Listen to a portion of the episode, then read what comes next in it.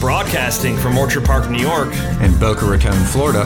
it's the Freight 360 podcast. From freight broker sales tips to sports talk, this podcast is all about helping you grow as a freight broker. We're your hosts, Nate Cross. And Benjamin Kowalski. Let's talk freight. Welcome back for episode 153 of the Freight 360 podcast. We are broadcasting from Orchard Park, New York, but you are broadcasting from where, Ben? Well, I am in Islamorada, down in the Keys. There you go, man. Love it.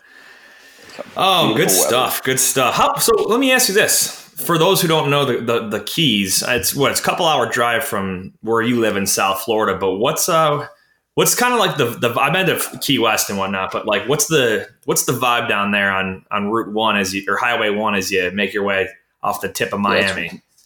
It's way different. It's really funny because even when we first came down here a couple of years ago, I was like, the fact that I was even just going to go vacation at the ocean seemed kind of ridiculous because we're live a mile from the ocean. I'm like, I don't know how much difference it's going to be, but it was during COVID. We're like, all right, just get the hell out of the house to be somewhere else. And it is Yeah. very different. I mean, just way more laid back vibe, even than in like South Florida. Everybody's just kind of taking it easy and it's just gorgeous. Like you just look off from pretty much anywhere you are and it looks like the horizon just meets the ocean. It's just like the exact same color, bright blue. So that's one of the things you said is like the vibes different. Like, so I've been to Florida a ton of times. My my mom and stepdad retired down there in Fort Pierce. So like whenever whenever I go, it feels to me like I'm on vacation, relaxing. But the rest of the people around me, like they're living their day to day life. When you get to the Keys, like I remember being in Key West, like everyone's got that island vibe, Yeah. and everyone's like just there to have a good time and relax. So good for Well, you. even the man. employees, awesome. right? Yeah, even when you're in the stores or in the shops, everybody's just kind of laid back, kicking it, not Yep. hurry. Definitely.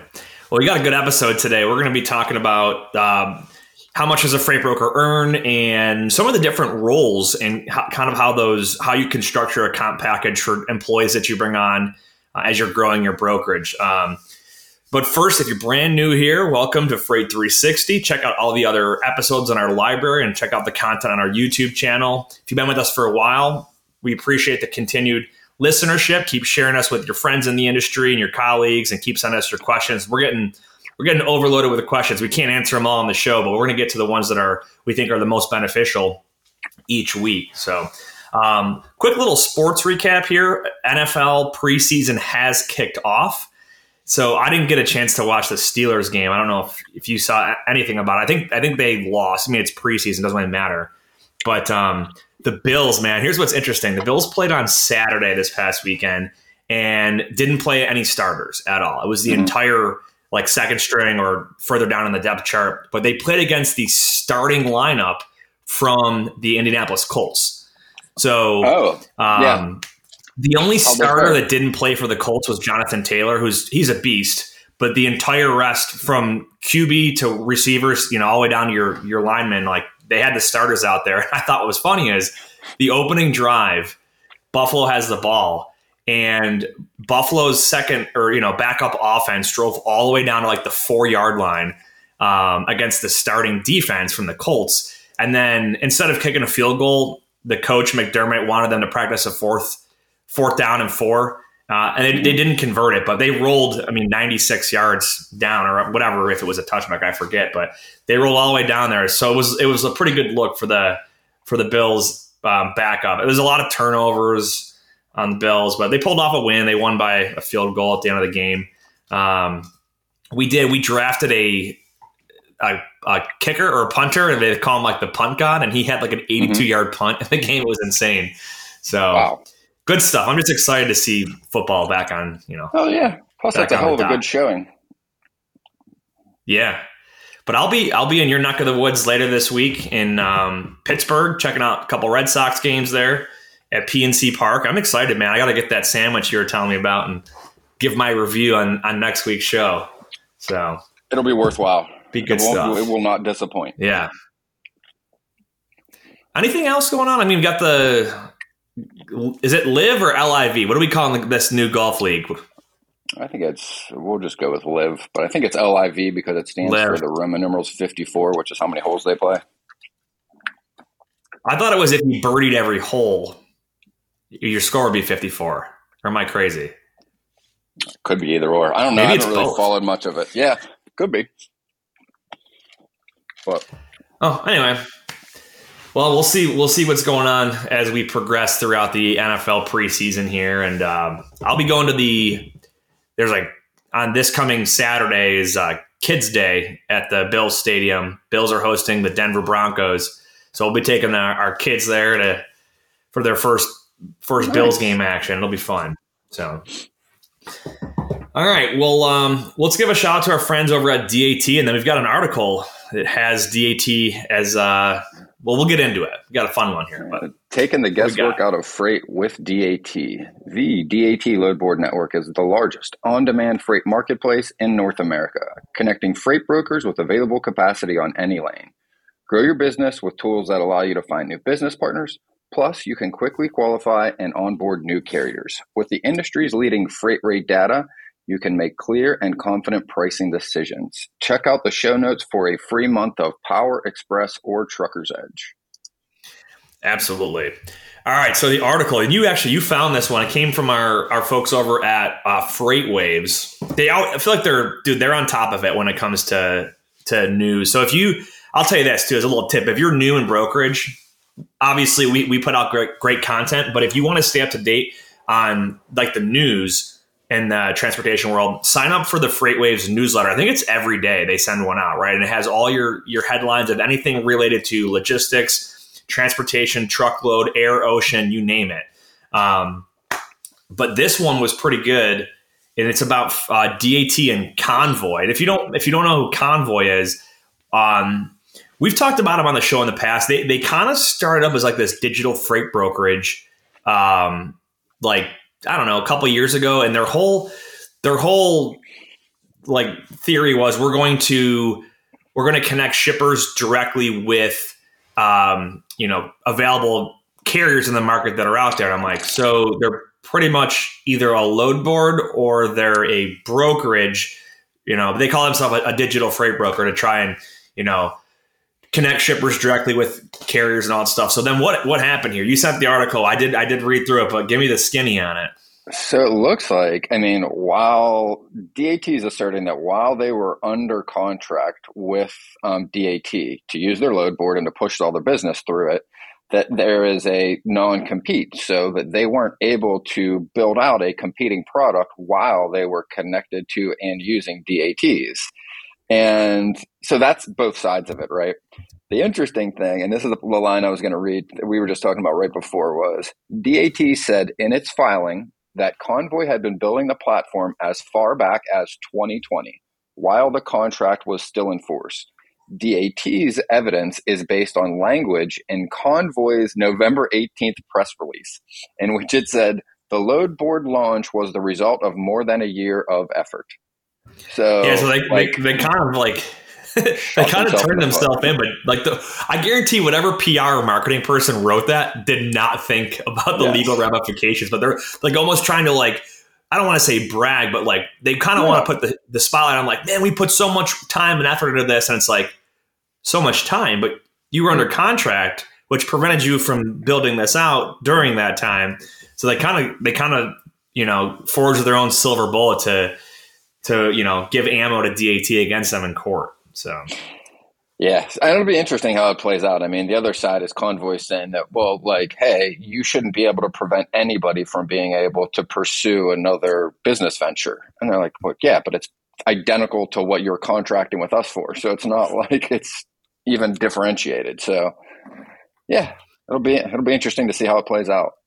Yeah, so I'm look. It says Convoy became a DAT customer in 2016, and then renewed their contract two years later.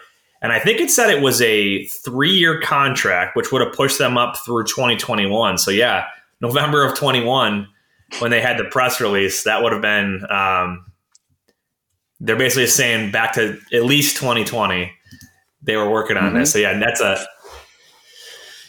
yeah they they they kind of blurred over the lines there a little bit, but interesting. I don't you know this is what happens with anything legal, and this same concept applies to non competes if you're an employee leaving a brokerage. Is anybody can file legal action against anybody for any reason, right? I could go and sue you and Yep. say that you know whatever Anything. fill in the blank. But at the end of the day, does it really matter? What matters is if it gets in front of a judge, what is the judge going to say? right? So, and that's why you see like a lot of these companies, and we'll you know we can kind of we'll we'll blend in the the non compete stuff with W twos as we talk about freight brokers and their earnings and whatnot.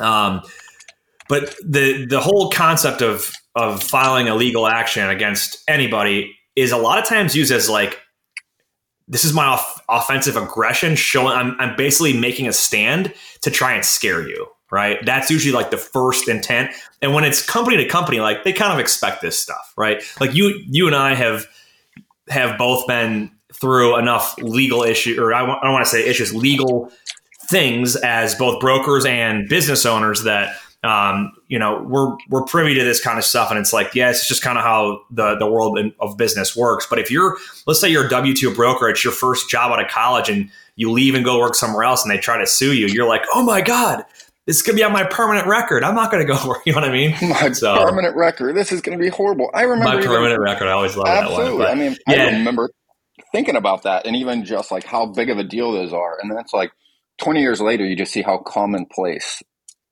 It's like they're, I mean, the courts Yep. are like the guardrails of business, right? Like they're what keep people on the road. I mean, just because, like you said, somebody Yep. runs a foul or somebody You're thinks or right. accuses somebody else doesn't mean it shouldn't change.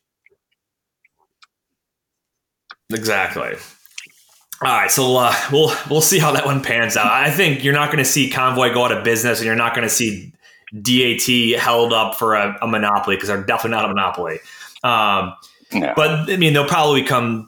There'll, there'll be some kind of settlement on this, and everyone will move forward and be on their happy way. So, all right, today's topic all about how much do freight brokers earn. We get this question a lot, and it's a it's a searchable topic. Um, you know, people ask us a lot, like, "Hey, you know, what should I realistically expect?" And um, you know, we've grouped the type of broker into three big categories, and we've done plenty of content on this. So make sure to check out our blogs and, and other YouTube videos that highlight this specifically, and you know, just on a big picture. Is you know, we look at the licensed broker who has their own authority and runs their own business. You have the uh, independent freight agent who's an independent contractor operating on a commission base under a licensed brokerage company. Then you have your W 2 employee that goes and works for a company that's a brokerage in a variety of roles, maybe sales, maybe dispatch, maybe, you know, could be both. It could be a cradle to grave broker.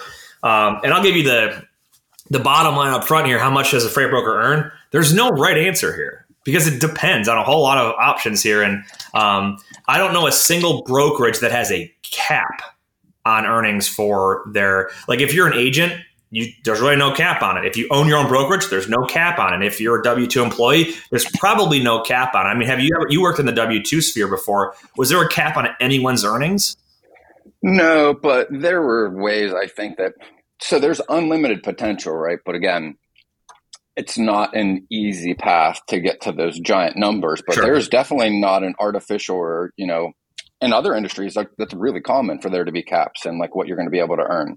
And even if you're not in a high commission position within our industry, there's still a path to get there if you want to get there. It's just not necessarily the right fit for everybody to be on the sales side to be able to drive those I think higher income numbers. yeah yeah you're absolutely right i'm actually going to try and pull up the uh the blog that we did here we broke down uh let's see how much does a freight broker make yes Okay, so um, we'll, let's break down the app. We'll, we'll do three the three scenarios and the example we used here. We'll throw a link in the show notes for the blog. It's really it's really basic, watered down, but um, you, we'll look at. Let's say you're doing two million dollars a year in revenue, right? That's how much your customers are being invoiced. Yep. And we're going to say that you have a 17.5% margin. It's a little above average, but we're going to use it for rough numbers here. So 2 million in, in revenue per year, and that's 350k in profit per year. Gross Now, profit. There are that's your gross profit. So that's basically your your customers paying you minus how much you're paying the trucks. Was what's left over is your brokerage profit. Um, it could be called brokerage revenue. It could be called brokerage profit. At the end of the day, it's your gross profit before before you start spending other, you know, you have other expenses or whatnot. So let's start off with your W two. Um, this you could be working at a big box brokerage out of college, or maybe a small local one. But either way, they're probably giving you a salary and some kind of a commission percentage. So in this case, we'll say W two probably get it's probably going to get about forty thousand dollars in salary. Um, I expect that will probably go up slightly over the coming years as wages overall go up. Um, but you tend to see, you know, I would say a percentage of well, actually, I have it right here. So, according to a Freightwave survey, the median pay for W 2 brokers was $40,000 and an average commission rate of 13.2% off their gross profits. Now, I've seen companies that pay 20, they pay 15, 10, whatever. 13.2 is actual data from the Freightwave study. And this is, you know, in the last within the last couple of years, so it's fairly recent data. Okay. So 40 grand so and call it 13, What does that come out to be? Yeah. So here's your numbers on it. Let's do the math. 40,000 base salary and then that commission percentage off of a 350k gross profit for the year. It's 46,200 in commission for the year. That puts your total income at $86,200 for the year. It's pretty good. It's pretty good money for a W 2 right there, especially if you're young to mid 20s out of college. You've built up a book of business over a year or so. Um, that's awesome. Right. I make a caveat. So, so again, Hold on. Did you just add, you added that on top because some of them you usually don't get the commission until you exceed your base, right? So like on any given month, if you're getting, so, like you said, 40 grand.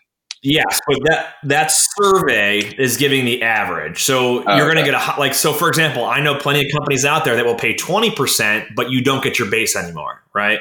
Yeah. And then there's some that you'll get a higher base and then a lower percentage, but you don't get your commission until you hit a certain number. We're just going with total averages here. Um, well, let's say we could even round it up. Say you're going to make $100,000 then, right? Or maybe you're going to make $60,000 if you do the same numbers and you lose your base, whatever the yeah. case might be. Okay. Um, but you're in that, you're in that, we'll say, you know, 75 to 100K. If you're doing 2 million a year in business, okay, which is, that's a pretty sizable book of business. I yeah. tend to find about two million a year in sales is kind of the where a lot of people will hit their ceiling before they have to hire somebody else.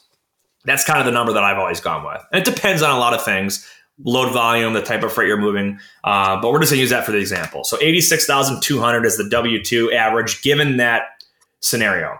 Now let's look at a um, licensed freight broker, right? Someone that has their own authority, they got their own bond, insurance, all that stuff. Um, you have costs that go into it, right? So you've got your application fee, 300 bucks, um, your surety bond, which every year you could pay, we'll say, I don't know, maybe four or five grand. There's a big range depending on a lot of things. Insurance, two to three thousand dollars a year annually, depending on how much business you're doing. Um, software, so TMS, email, CRM, accounting software, etc. Uh, it's probably another, you know, four or five grand a year, depending on what you're using. Um, load boards, if you're going to use a couple different load boards, probably a few hundred dollars a month. Um, cash flow or factoring. So there's a whole lot, whole lot that goes into it, right? And then, so let's let's look at it. So you could say, let's say you did two million a year, and that same 17 and a half percent margin, you're going to make more like 200 grand a year in that situation, assuming that, and we're assuming you're not paying for factoring and all that stuff. So otherwise, you're you're going to earn a lot less. But either way, you know, a lot more money, but you're taking on a lot more work, right? You're billing your customers, you're paying carriers, you're dealing with claims, you're doing all this stuff yourself. But you can see the potential is there. Where's the downside? You don't have a base salary right? So if you're starting fresh out the gate, you're taking all the risk on yourself and you're making zero until you start getting those first checks in, those first customer payments. Make sense? I think those are the two biggest. I think the all biggest right. difference, right, on that same to that same point, right, is if you're going to try to jump to become the licensed freight broker, right, as opposed to the W two model, the the other big like number that you don't hear talked about is you've got to go work a full time job for 40, 50 hours a week, give or take, right? For like six months with zero pay until you're going to start seeing money from this, right? And that's a much different lift. At the same time, you're learning the whole business, right? You're learning how to do the back office stuff. You're learning how to do claims. You're learning how to do all of these things. um, you're doing them all by yourself. You're learning how to prospect. You're learning how to sell. You're learning how to actually broker freight. Those are all. I mean, that's a large basket of you know different tasks you need to learn in a pretty short amount of time. At the same time, you're just burning cash, right? Because it's bringing nothing in. The first six months are just money going out the door, time and effort. Yeah. And one of the things too, and you hit on it with like training and, and stuff like that and learning is a lot of these big W two based companies, they have really, really good training programs in there. So let's say you go in and work for a brokerage, they're gonna they're gonna train you on the basics and then they're gonna probably partner you up with somebody that's experienced so you can shadow them for a bit and kind of learn. You're, you're gonna hear their phone calls. You're going to see what they do day to day, and you're going to learn, you know, w- what do they do in this situation and how do they handle this issue that pops up. So you don't have that when you're on the if you just go out there and start your own company. Uh, which is why there's a there's a pretty large turnover in folks that start their own brokerage with no experience. It can be done, and we've definitely seen it done, and we've helped people do that in the last couple of years. Um, but it's a much lower success rate than if you're being if someone's holding your hand along your journey when you get started off. So that's your trade off. Uh, lastly, I want to look at the the 1099 agent.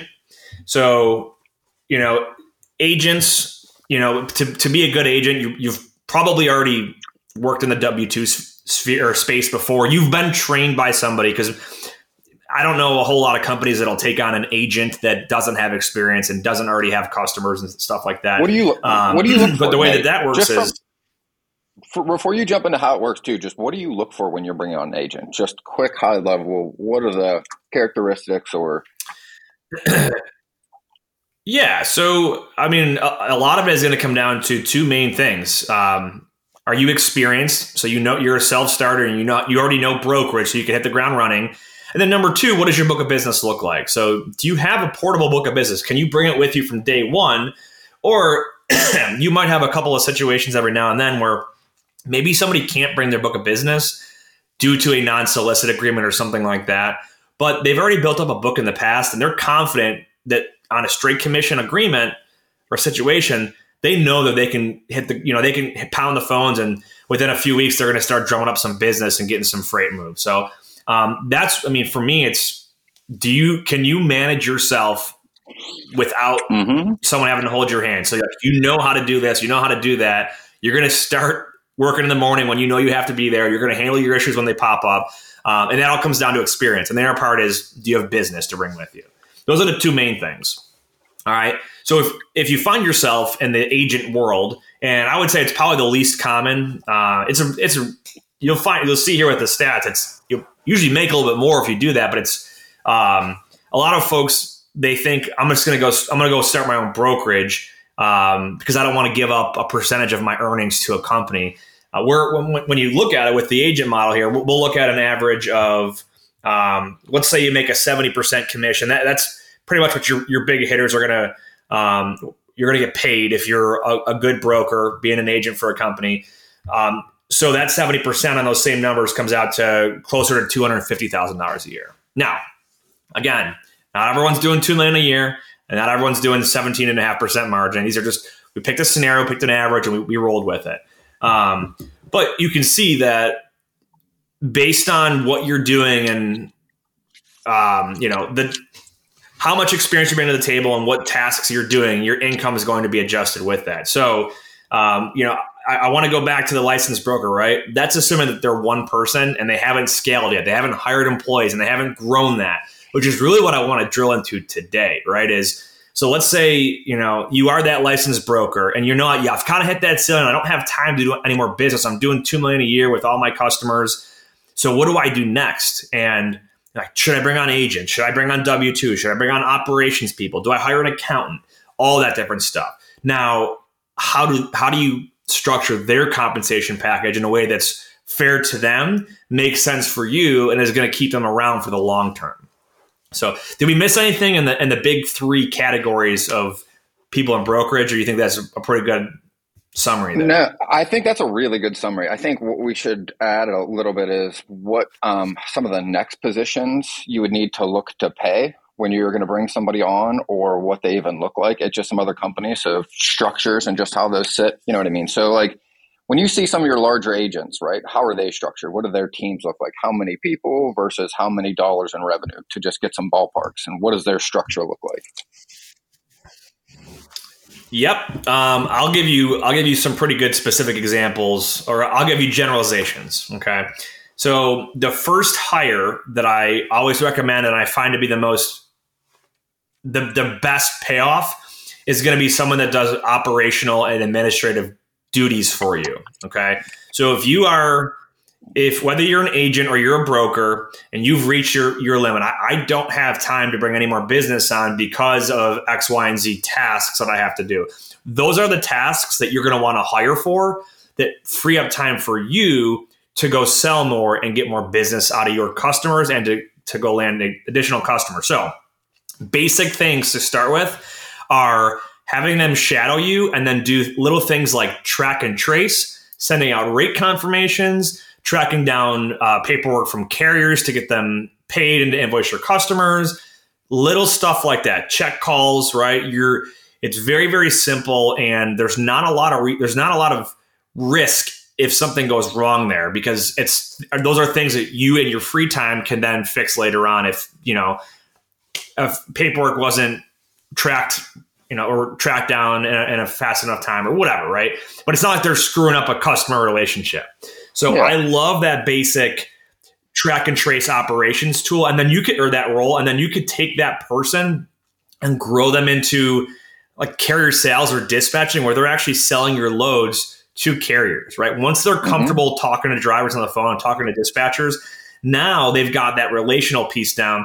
They can start to understand how does the market work with rates and what do carriers actually care about when it comes to a location that they're being sent to or the time of the week. And you can grow that operations person into a true carrier rep where there's they're out there sourcing carriers, whether it's search and load boards or out outbound calling carriers in a certain area uh, or whatnot, right? Because that still is freeing up more time for you to get more freight out of your customers and getting additional customers. I love that first hire.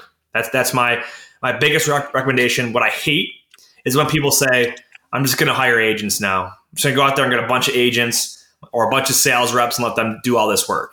And it is like it's a huge, huge mess to get into that point. So well, they also, got, even in the bigger remember, companies, like when you're hiring somebody, it takes time out of your day to train them and manage them. So and and there's the highest. That's my thought process on it that role has like the highest attrition too because even if you look at the very large companies with thousands of people the turnover is all on the sales side. There's way lower turnover on every other role within the company. So like when you just outsource yep. that not only do you not have anybody day to day managing the highest turnover position but also like the likelihood that they're going to build something without you being the driving force behind it is just very small. Like it's just not likely yeah. And so I want to move into this. So once you've got your operations piece solidified, so maybe you've got, you know, two to three folks in there that are doing operations and administrative duties for you. There will come a time when, if you choose to, you can hire on account managers or account executives. And again, they could do, they could, I've seen people that do it like two main different ways. The first way is I'm going to bring on people to handle the, the day to day business with my existing customers. I'm still their main point of contact. I'll still be an escalation point, but I'm going to hand off these day to day bidding or you know handling the quoting or you know loads that come in to an account manager. Right? They're managing my existing account. I trust them. They're they're articulate on the phone. Things like that. Um, or you may want to hire somebody and let them start that way, but then give them the opportunity to go out there and sell themselves. Right? Try to build their own book of business and either way, whenever you do that, whether they're getting their own customers or they're going to start helping with yours, you then just kind of become the proxy sales manager, right?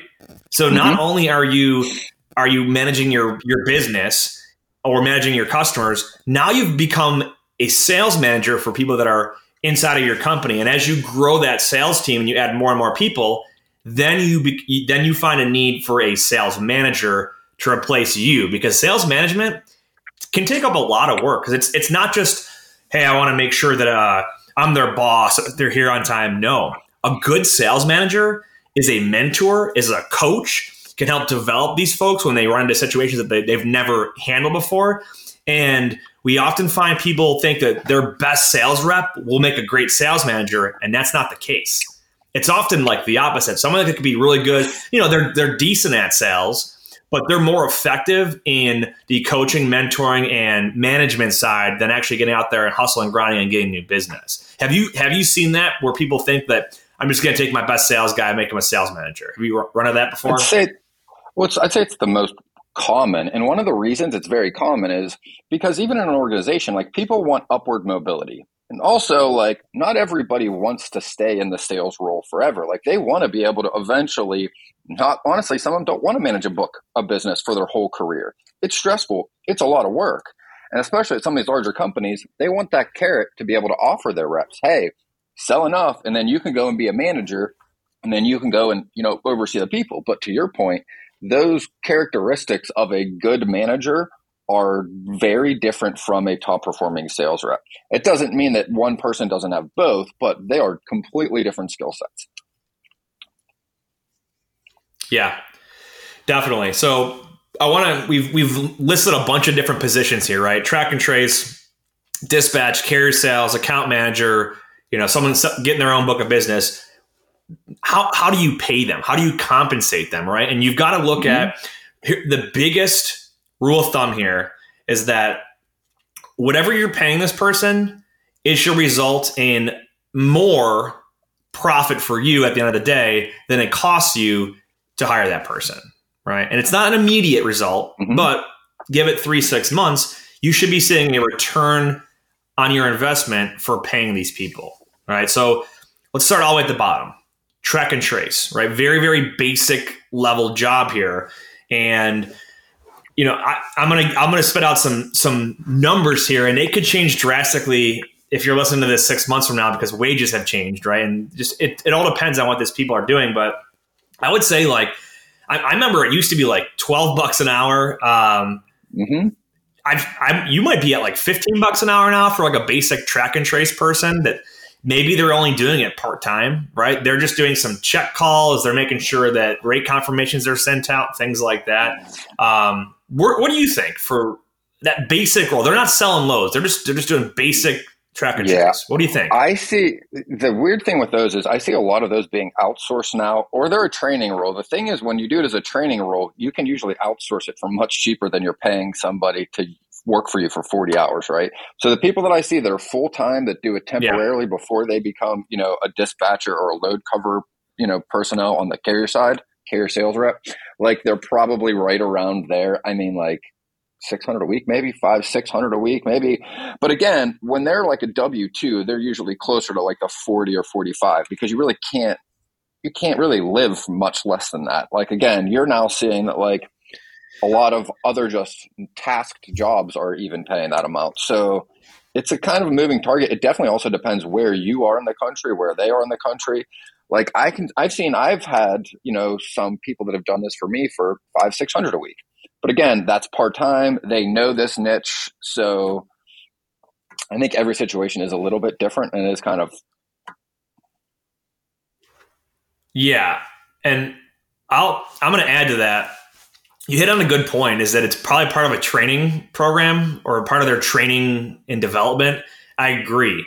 Um, I think it's going to take somebody about six months to really fully become good in freight brokerage, whether it's in sales or dispatching. And part of learning that is going to be the, the basics of track and trace. So you, you might have somebody that's only doing it for a couple of months as they're learning the operations piece. So maybe it's not uncommon um, if it's part of your development and training program, maybe they are making 40 to 45, but the goal is they're only going to do it for a little bit, right? There maybe a couple of months before they move into dispatching and carrier sales and things like that.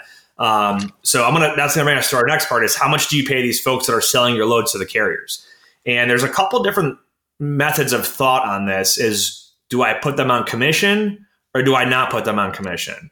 And you know, there that's it's a point for debate, fall? but I I'm I'm a big fan of if you can give if you can some way, somehow find a way to incentivize your your folks with commission Um, so that way they know when their hard work is put in, they're going to reap some of the benefits of that. I'm a big fan of that. So I've seen folks that, depending on the margin that they can sell a load for, they're they're going to get you know um, a percentage commission on that as long as they're hitting a certain goal, right? Because we don't want to just sell a, a hundred loads and make fifty bucks on each one, and then get to you know we're going to make X amount com- uh, percentage on because that's not healthy business. But if you set a goal like, hey, I want you to do, and I want you to cover ten thousand dollars worth of margin this month, and I want it to be at at least twelve percent or fifteen percent, whatever that goal is that you set internally. And then if you do that, we're going to pay you a percentage commission off of all those loads, loads that you sold, plus your base salary. And I think that's a, a great way to do it because it's going to develop people to because not only are they good at the operations and dispatching side, they're learning part of that sales piece, right? Because you got to remember, even when you're talking with carriers, I know that we're not technically you're not really selling the load to a carrier. We call it that, but you're, you're like you're hiring them. You're not selling it to them. Mm-hmm. You're you're hiring them. Uh, but we call it selling because it comes down to negotiating rates and figuring out what's important to that carrier and, and building relationships with that carrier.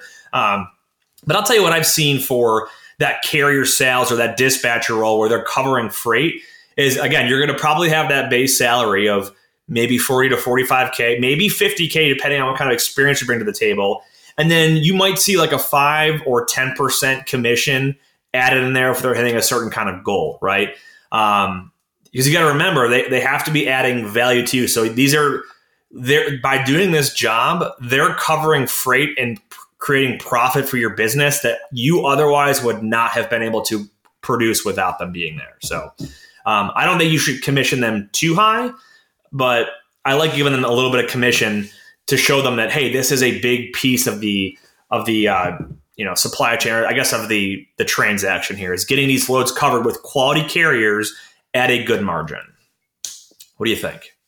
Same thing. I think there should always be a uh, either a bonus or some type of commission or some type of incentive that's variable aligned with performance because again it keeps their interests in line with yours as the business owner in line with the other people in the organization right? Do more operate at a higher level you get more profit the company gets more profit everybody does better right? Share in the yep. Exactly. Exactly.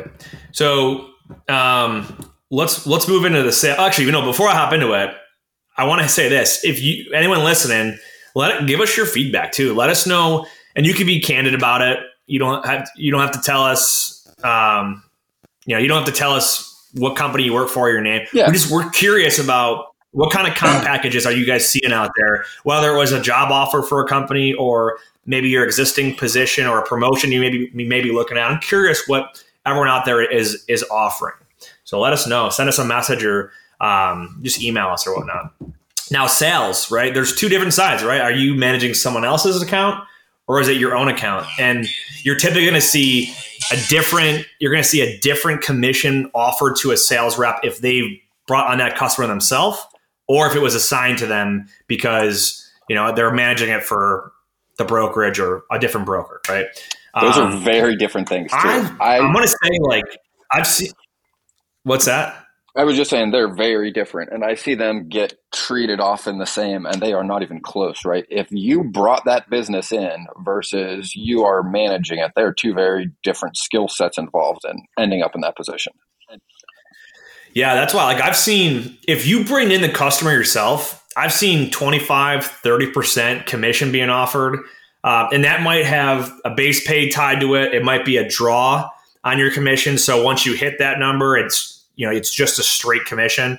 Um, but then if you did not bring that customer on, if it was assigned to you, you're maybe more like 15%, right? I mean, it, and again, it all depends on exactly what the roles and responsibilities of that individual are. Are they also covering the freight? Are they trying to drum up new business? Are they just strictly taking the, the business that comes in daily or weekly from your customer and you know trying to price it out accordingly. You know, there's a there's a big spectrum of roles and responsibilities there.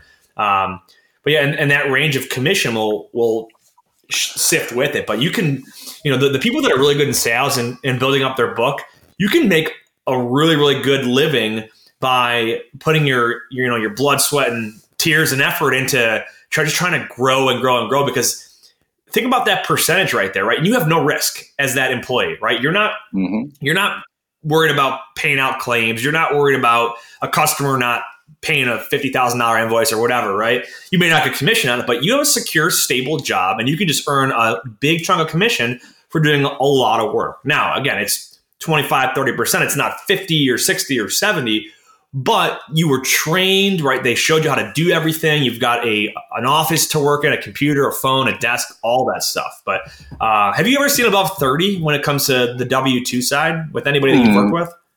Nah, uh, I might have seen a 35, but I rare. And I, on the other spectrum, I've seen the opposite too. Like I've seen some much higher bases for older, tenured like account reps, people that have been, you know, 15 years in the industry, right?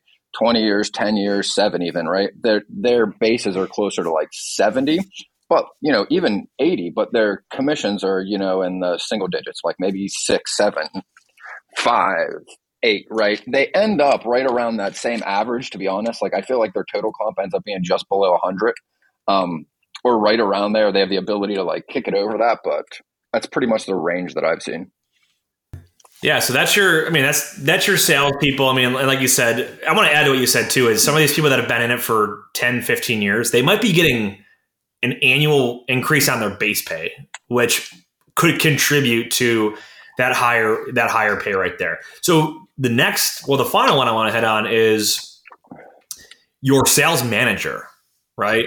Um, this is somebody that you absolutely need to give a strong base to, but they need to have a lot of skin in the game when it comes to numbers because they are responsible for the success or failure of their sales team. So all those individuals that they're managing and, and overseeing, they their income should be directly tied to the performance of that team. So there should be goals put in place and maybe quotas, goals, you know, however you work it out.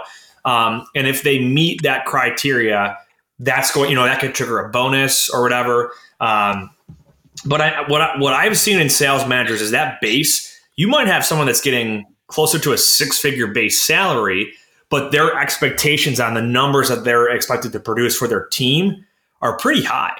Um, And I've seen, you know, you know, you should see each, you know, each person on your team on average should be producing, you know, maybe 15k a month in profit, right? And if you're not doing that, you know, you don't hit, you're, you're not meeting our as a company, and you're gonna have to answer to why somebody is still working at this company six nine months later when they're not hitting a certain weekly or monthly goal, right? You so you have you've got a lot of responsibility, not just to develop your your folks on your team, but you've got to answer for them too, right? And you should be able to tell the owner of the company or your boss, if it's that large of a company, why is this person doing so well and that person's not doing so well, right? You should really get to know what's working and what's not because the, the great thing about a good sales manager is they're a huge asset to a business owner because they have a good pulse read on what's working and what's not working in the company. So when they want to grow or add more people, they should have a voice in that discussion. Like, hey, this has been working. I want to do more of this. That's what I recommend. This is not working. We should nix that. Um, what have you seen for the commission side of it? I mean, it's going to range depending on a ton of stuff, size, scope of work. Um, have you seen just like a hmm. percentage wise or goals I got to hit with bonuses? What, is, what does that look like I in, see- in your experience? Mostly it's a pretty high base with a bonus that'll be up to like probably between 5 and 15% of their total comp. So like they're making 100 to 110 based on their experience. We'll say 85 to, you know, 120 based on experience, ability, how many people they're managing is also a big thing, right?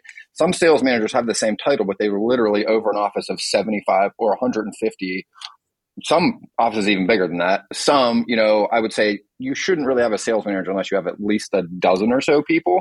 And I'd say, you know, in the smaller teams, you're probably at the 85. But again, and they're they're almost always aligned with growth.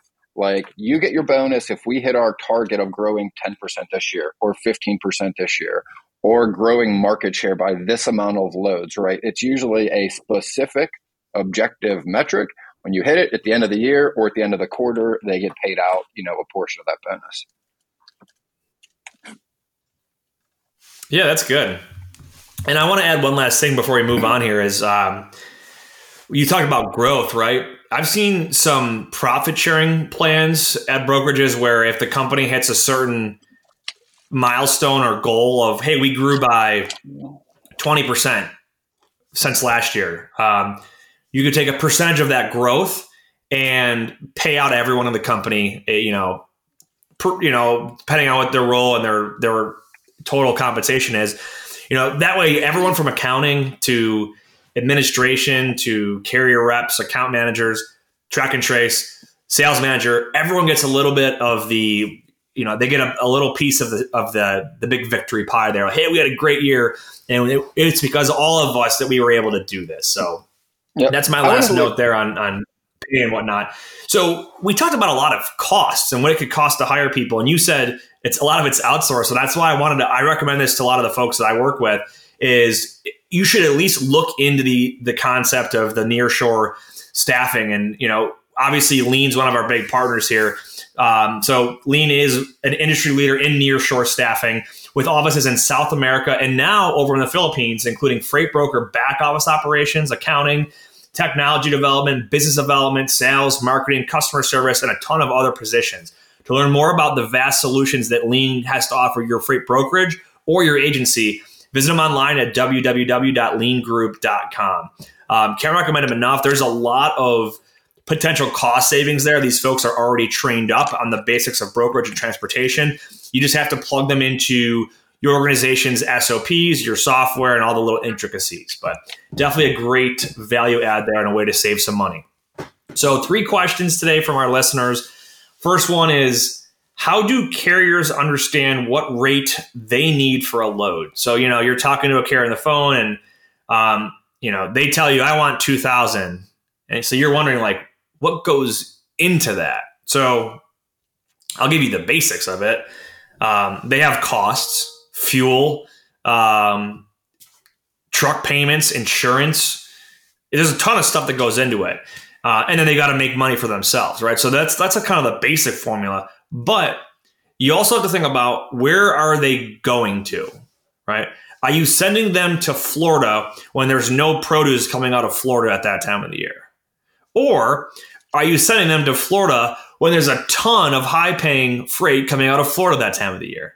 So that's the kind of stuff that goes into it. It's not just that specific load, it's kind of what position you're putting them into for their next load. Um, so those are some of the things to think about. If you're sending someone into a, an area that does not have freight coming out, they're going to want more money because they have to make well, up for what they're going to get on their next. Uh, here's next a great. Run. I mean, to, just simplify, right? So you got your cost. They need to be at a certain benchmark for a truck to be able to move it, but then you've got the market, supply and demand. Where I'm at is a really good example because I used to ship down here. So when you ship things to the Keys, nothing is coming back out.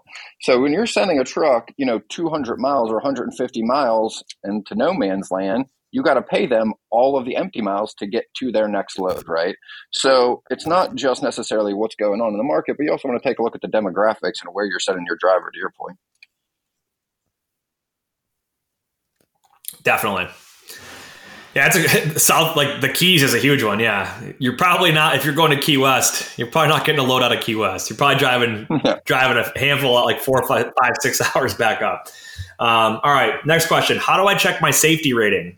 Uh, this actually came from a broker, so I want to let you know as a broker, you don't have a safety rating.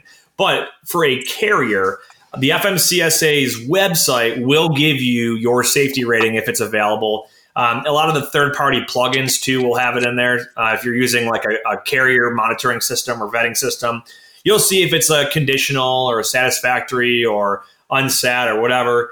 Um, but yeah, FMCSA has all that data. So check it out. Last one can my brokerage and trucking company have the same name? Yeah, but I, I find that most people will separate them.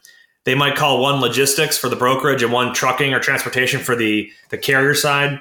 Um, you don't want to, you want to make sure that your customers understand the difference between your brokerage and your carrier side. You don't want to be that broker that represents yourself as a carrier to a customer and then you go and broker that load out, right? That they could say like, you double broker. You told me you were a carrier with trucks, and you gave it to another carrier. Um, there's a there's a fine line there that you should not cross. But I have seen a lot of companies that will have they'll still call themselves the same name. They might have it under you know they might have it under a let's say it's ABC Logistics, or you know, right? But they might they might be like ABC Logistics Trucking Inc. Mhm. and then ABC Logistics Brokerage Inc. And they just call themselves, hey, it's Nate from ABC Logistics or Nate from ABC, right? Um, and that's just for simplicity, I suppose. But most people are keeping them separate. So, um, and on top of that, your your authority is going to be different. You're going to have Mhm. a different MC number for both. So keep that in mind. But people have DBAs or doing business as very often where they're you know the name is they they do business as a different name than their actual legal entity, and that's that's pretty common. Well, that's a good good discussion, good episode today, man. Yeah. Um, you got anything else on the topic today? I do not. It was a action packed. I think it was full of a lot of a lot of questions we get asked. I think we covered in that episode. I mean, every single one of the things you kind of went through, money wise, what people are making, we get questions on a daily, weekly basis. So I think that's going to be really helpful for a lot of people. Yeah, And again, like you pointed out, I mean, even if you're not if you're not considering outsourcing or using nearshoring as an option, it's mm-hmm. great to know what the costs are, right? So you can compare options. So you can see what it costs you to pay somebody there versus here versus local versus remote. They're all a little bit different. And they all have their pros and cons. yep, I agree, man. Knowledge is power. Any closing thoughts here? Yep. Whether you believe you can or believe you can't, you're right. And until next time, go Bills. That wraps up this episode of Freight 360. Check out the show notes for links to anything that we've referenced on this episode. And make sure to visit us online at freight360.net to see our entire library of episodes, videos, blogs, and more. And make sure to check us out on Facebook and subscribe to our YouTube channel for daily and weekly tips and content. If you'd like your question answered on the show, fill out the Contact Us form on our site, and we'll see you next week.